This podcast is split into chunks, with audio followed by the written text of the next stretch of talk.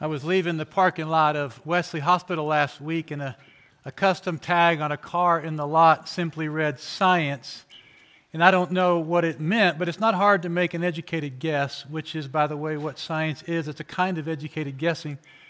And I've seen signs and bumper stickers since 2020, especially, that say, I believe in science. And I've heard discussions, had conversations about the background regarding those statements. So the one word science on a tag in a hospital parking lot likely means to its owner science as opposed to ignorance science as opposed to unreality, science as opposed to faith or religion, science as fact, not fiction. But the signs, not that tag, but the signs generally say, I believe, which is a statement of faith in science. And belief has, has different contextual con- issues. So I, I believe this is the right road to take, which is belief not as certainty, but as probability. I believe in you, you can do this. Yesterday I was watching my grandson play what was supposed to be basketball at the Y, but it was sort of hurting on a basketball court. And I can say, I believe in you, Ellis, but I know he's not going to make the shot, probably. So that's belief as moral support, and certainly not as certainty. I believe in science, which is belief as confidence or trust. Again, not certainty. So confidence in who or what? I believe in scientists, but there are lots of scientists and they widely disagree, so it's hard to know what that means what they probably mean is science as a method. And the scientific method is you have a question or a problem, you do research, develop a hypothesis, you do experiments, you analyze a, the data, then you report your conclusions. I read this last week. The scientific method is the best known way to discover how and why the world works without our knowledge being tainted by religious, political, or philosophical values. That is a philosophical statement. And so, which science is doing science isn't tainted by religious, political, or philosophical values. Well, they all are. I mentioned last year a book I read in the fall and the summer, What is Real? The Unfinished Quest for the Meaning of Quantum Physics. Guy writes, he's a believer, just not a believer in, in Christ. And at the, he, at the end of this long historical survey, highlighting the world's greatest physicists as they search to understand at the very basic level how the world works, you discover there were tons of human egos and politics and competing philosophies, and then strongly held belief systems, which everyone has a strongly held belief system, and they all collided and they fought for their own way of seeing the world. All scientists are religious in the, in the, in the true sense of the word. They have strongly held belief systems, even atheists. They're all political, they're all philosophical animals, and all human beings are self serving, biased, and sinful. We're all tainted by that. So it is the scientists who produce science, not some method. And in the book, you're led down this long, windy historical road. At the conclusion of the book, we find we don't know the truth about the quantum world. We do know enough to do stuff so they can make cell phones. We don't know enough to understand the basic constitution of the cosmos. We don't know how the world works, not really. And again, we can do a lot of stuff, but to say I believe in science, that's good, but not nearly enough. The author of the book ends with what I think is going to be humility. He says, We don't know. And then he makes some declarations of what he knows for sure, things that others would disagree with. And it seems we can't help ourselves when it comes to making absolute statements. And I think that's because of our need for certainty in an uncertain world. It's uncertain for us, not for God. So, very often, I believe in science means I believe in the science that I believe in. So, I went to a hospital where people are sick and some are dying, I saw the medical science at work and I was grateful for it. I am grateful to live in a world where things are not random but designed and ordered by God, so science is possible. He could have, if he wanted, made a world that's always shape shifting and science would be impossible.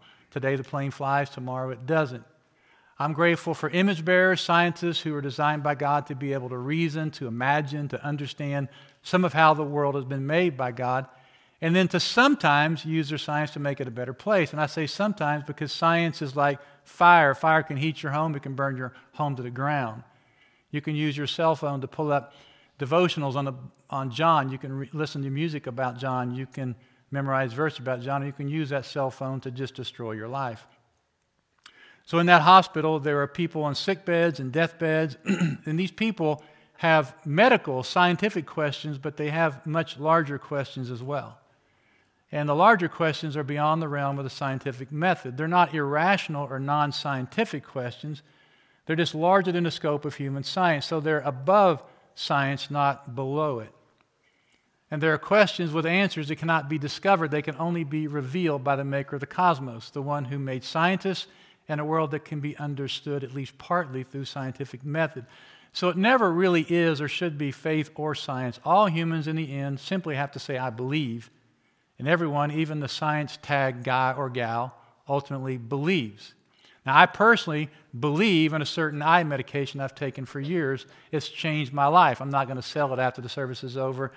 And it's not, an, it's not hyperbole. So, after I came back from Iraq in 2009 for three years, it felt like someone had their finger in my eye all day long. And that was a problem for me. So I had a scientist, I went to several scientists, also known as ophthalmologists, finally found one who prescribed some medication, which is science. and what do you know? No eye pain. So, what does I believe mean? It means I use the medication. I do something about my belief. And I believe in it for good reason. It works. And I believe in Jesus Christ as Lord and Savior. What does I believe mean there? Well, it means I do something about my belief. I have acknowledged Him as Lord of my life. I'm trying to obey Him and trust Him. And I believe Him for good reason, very good reason historical, practical, personal, rational reasons. We all live by faith because we have to. We can only know certain things for certain if someone bigger than the cosmos tells us it's so. And John in his gospel gives us the single word he would put on his chariot tag. It would be Jesus. And by that, he would mean, I believe in Jesus. And by belief, he would not mean mere historical facts. Again, they are historical facts, but not just that. A guy named Jesus did live and did do stuff in the first century, but his belief is more than that. His belief is not mere wishful thinking. I believe this because it makes me feel better. Sometimes the gospel doesn't make us feel better, it makes us feel worse so we can become better. It's belief as a commitment or a trust, belief as a foundation for your life, belief is certainty. If you remember in his letter, John wrote, I've written so you will know. Belief for John is not like, I believe in science, as in, this is our best educated guess for now. Belief for John is certainty because God, who's made the cosmos, has made himself known. And then belief for John is commitment. Since this is true, I can do, I can do no other than to surrender my life to Him. So if you remember how he began his first letter, listen to the certainty in this. We looked at this last year.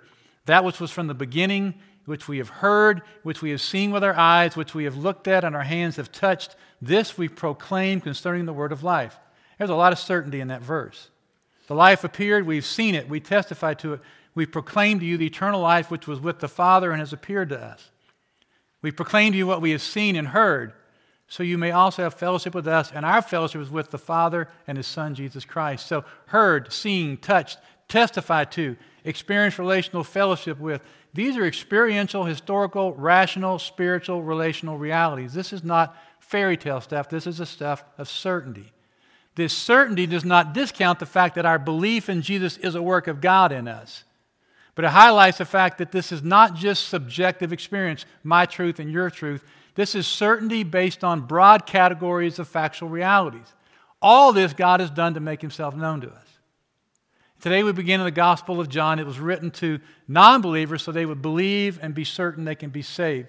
John's letters, we found out, were written to believers, the church, so they would be certain of their salvation.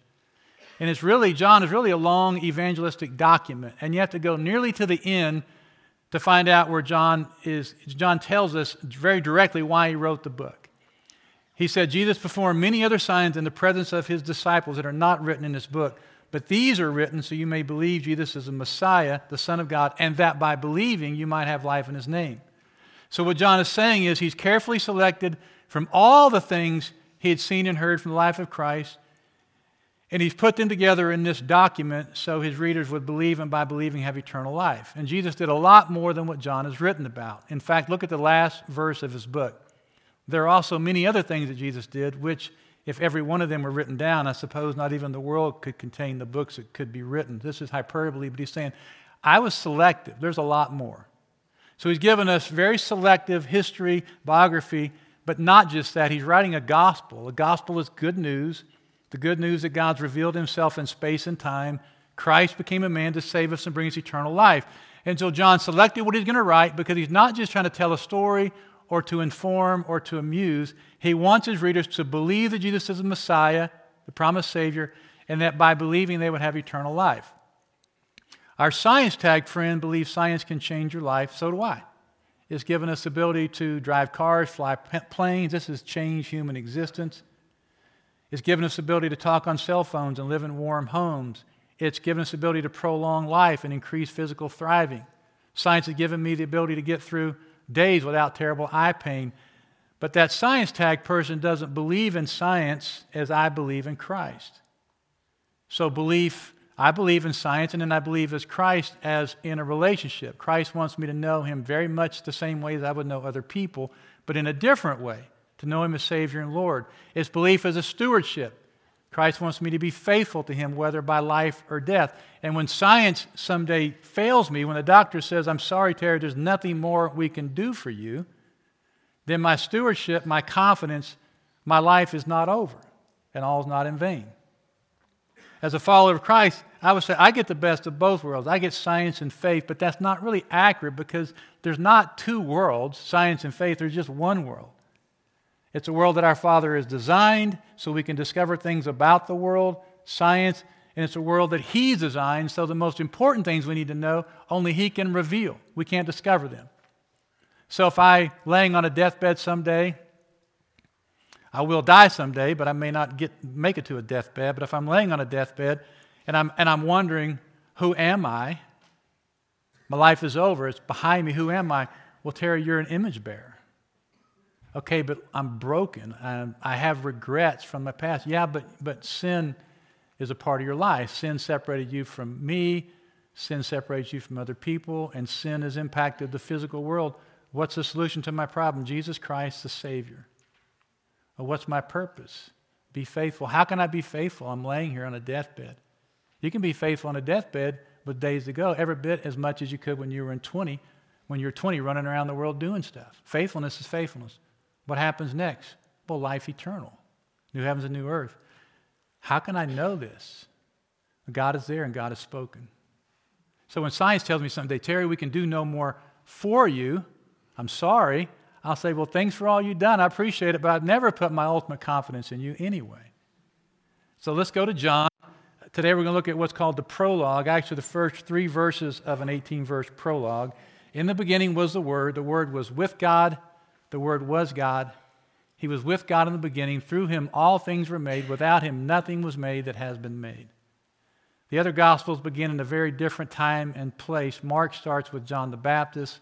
Matthew and Luke start with the stories of the birth of Jesus. And John begins with the pre existence word or logos of God. And this eternal word, he will tell us in verse 14, became flesh. The technical word is incarnate in Christ. And John intends that we read his whole gospel in light of this verse. In the beginning was the Word, the Word was with God, the Word was God. The rest of the book are the words and actions of Jesus validating, validating this very dramatic truth claim. And these words and actions that are going to follow are the words and actions of God. If this is not true, the book is fiction at best and blasphemous at worst. And there were at John's time, and there still are many wrong ideas about who Jesus is. And if you're interested in these various ideas and the different historical church councils that were assembled to address these errors, feel free to go read about it. The most famous ones in terms of Jesus' nature were at a place in Turkey called Nicaea in 325, and then much later at Chalcedon, also in Turkey. But this is not a class on church history. We're not going to get diverted by all that. Our purpose here in worship is to experience the truth of God through His Word to be changed by it. It's not information for information's sake. So in John 1 1, Jesus calls, John calls Jesus God and the Word. In the beginning was the Word, the Logos, and the Word was God and with God. Was God. So there's, this is two persons of the Trinity. And the God who exists is one being, three persons Father, Son, Spirit.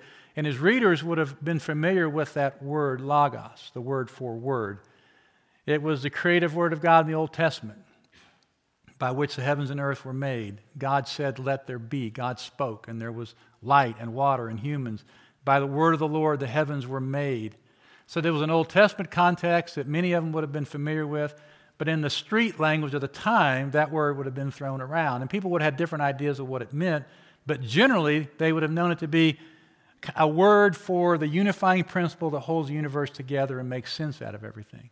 So he's saying, yeah, that thing you guys are out there batting around, philosophers are debating, that's Jesus.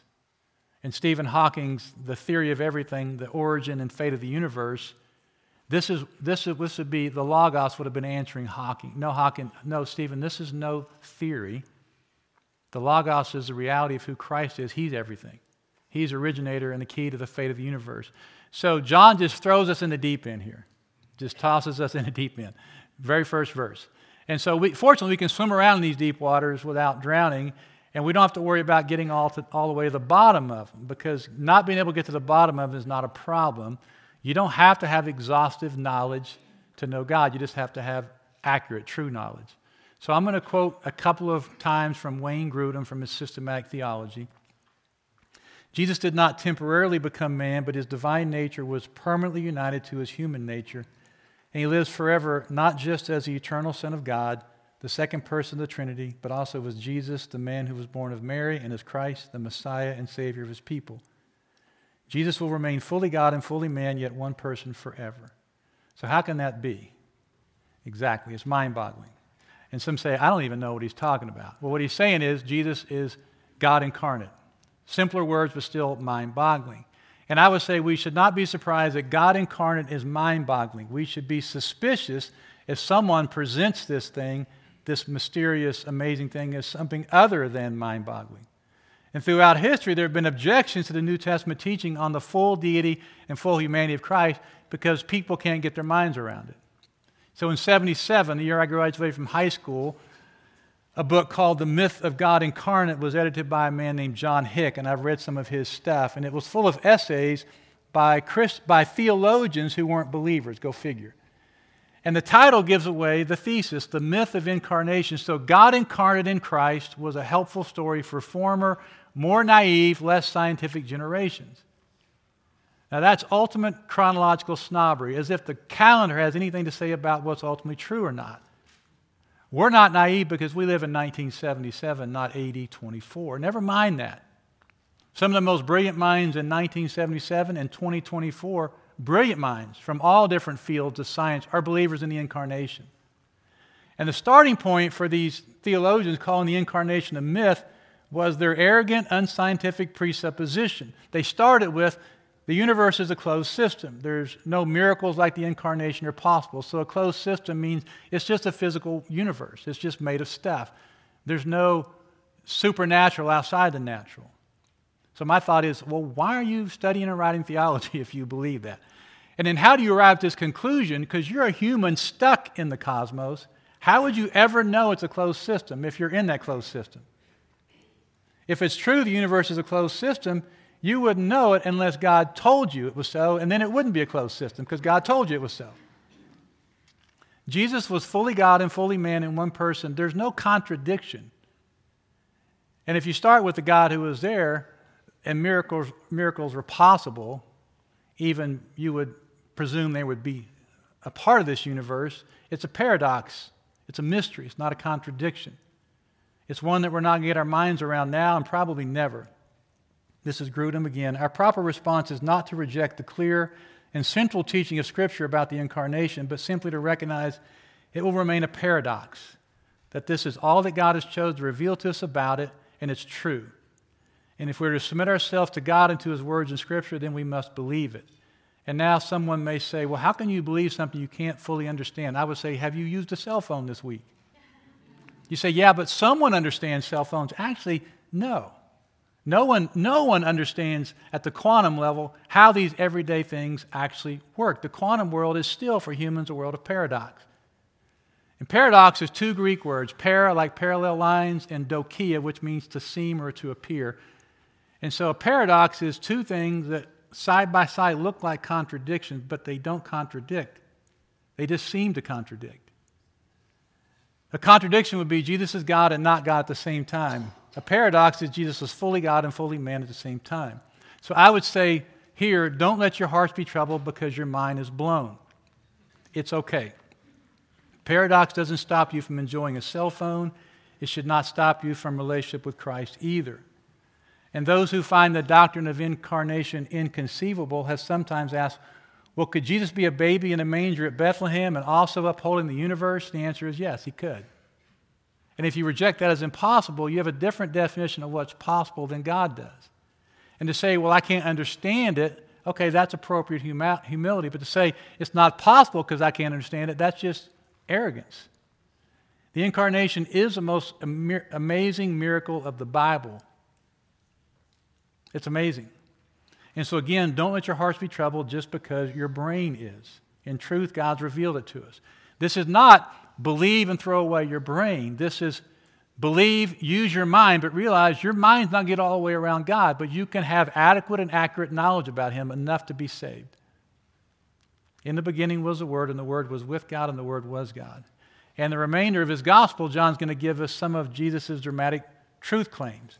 I am the light of the world. I am the resurrection and the life. I'm the good shepherd. I'm the vine, the living water, the way, the truth, and the life. Before Abraham was born, I am. And none of those are I, I am a light of the world, but they're all the. And then he gives some historical actions of Jesus to back up these claims. Jesus is going to turn water to wine. This is not just a cheap parlor trick, this is a very important first sign. He's going to heal a sick man who's about to die. He's going to heal a man who's been disabled for 38 years. He's going to feed 5,000 people through miracles. He's going to walk on water, heal a blind man, raise from the dead.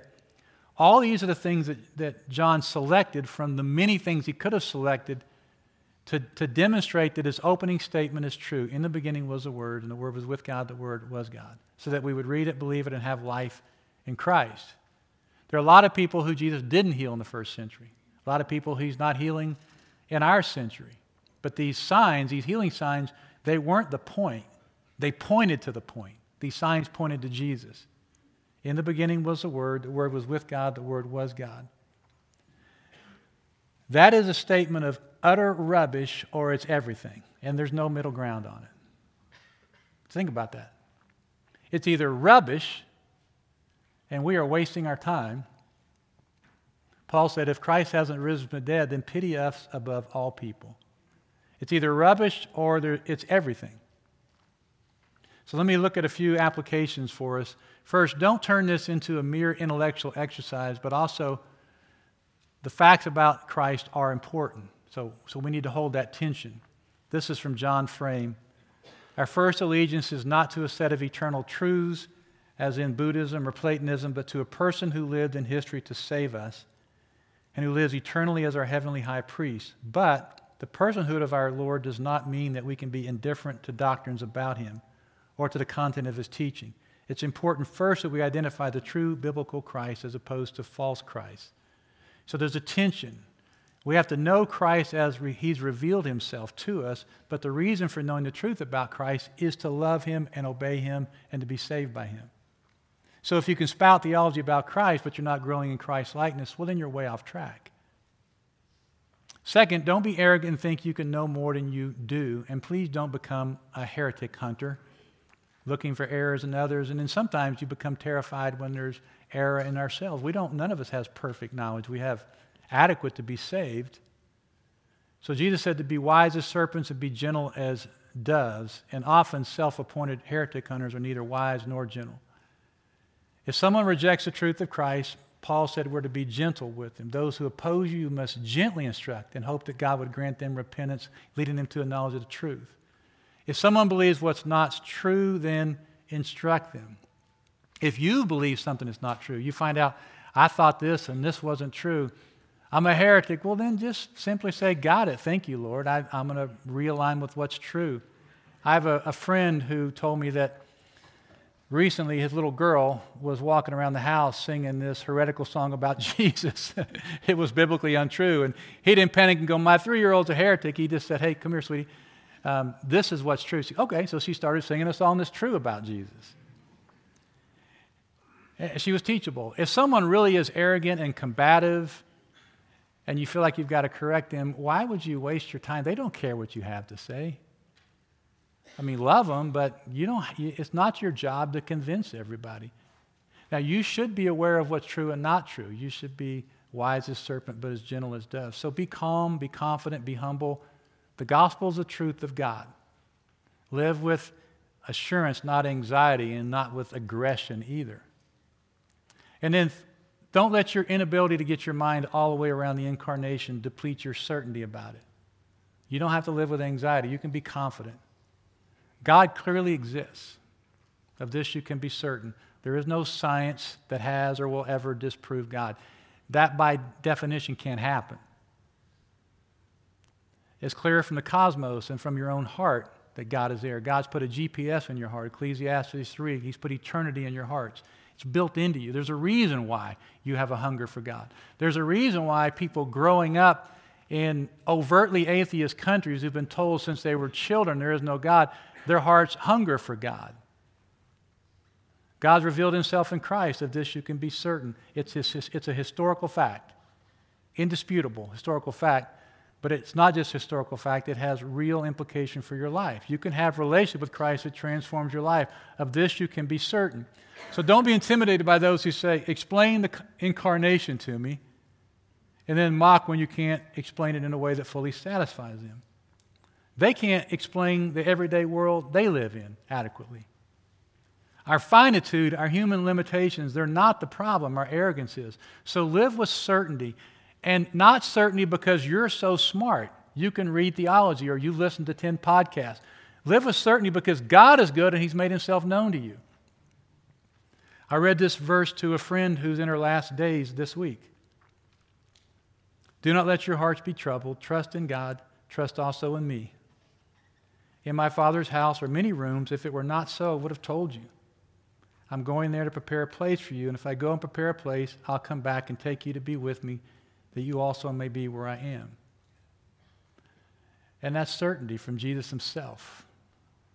So, have you committed your life to Christ? And if not, what's keeping you from making that commitment? What are you looking for? What kind of questions are you asking? And if you have committed your life to Christ, are you hesitant to just be all in? Maybe you're hesitant to be all in because you think you lack the information you need you really need to get it figured out. If you're a follower of Christ and you're half stepping, you need to get it figured out and not figured out in terms of complete understanding of the incarnation, but that the gospel is true, the incarnation is a fact, and then you need to get on with a life of full obedience. You need to quit dabbling, get off the sideline if that's where you are. You say, well, I can't be all in because Christians fight and argue and disagree and it's all confusing. Look, most of the New Testament was writing to address this very same thing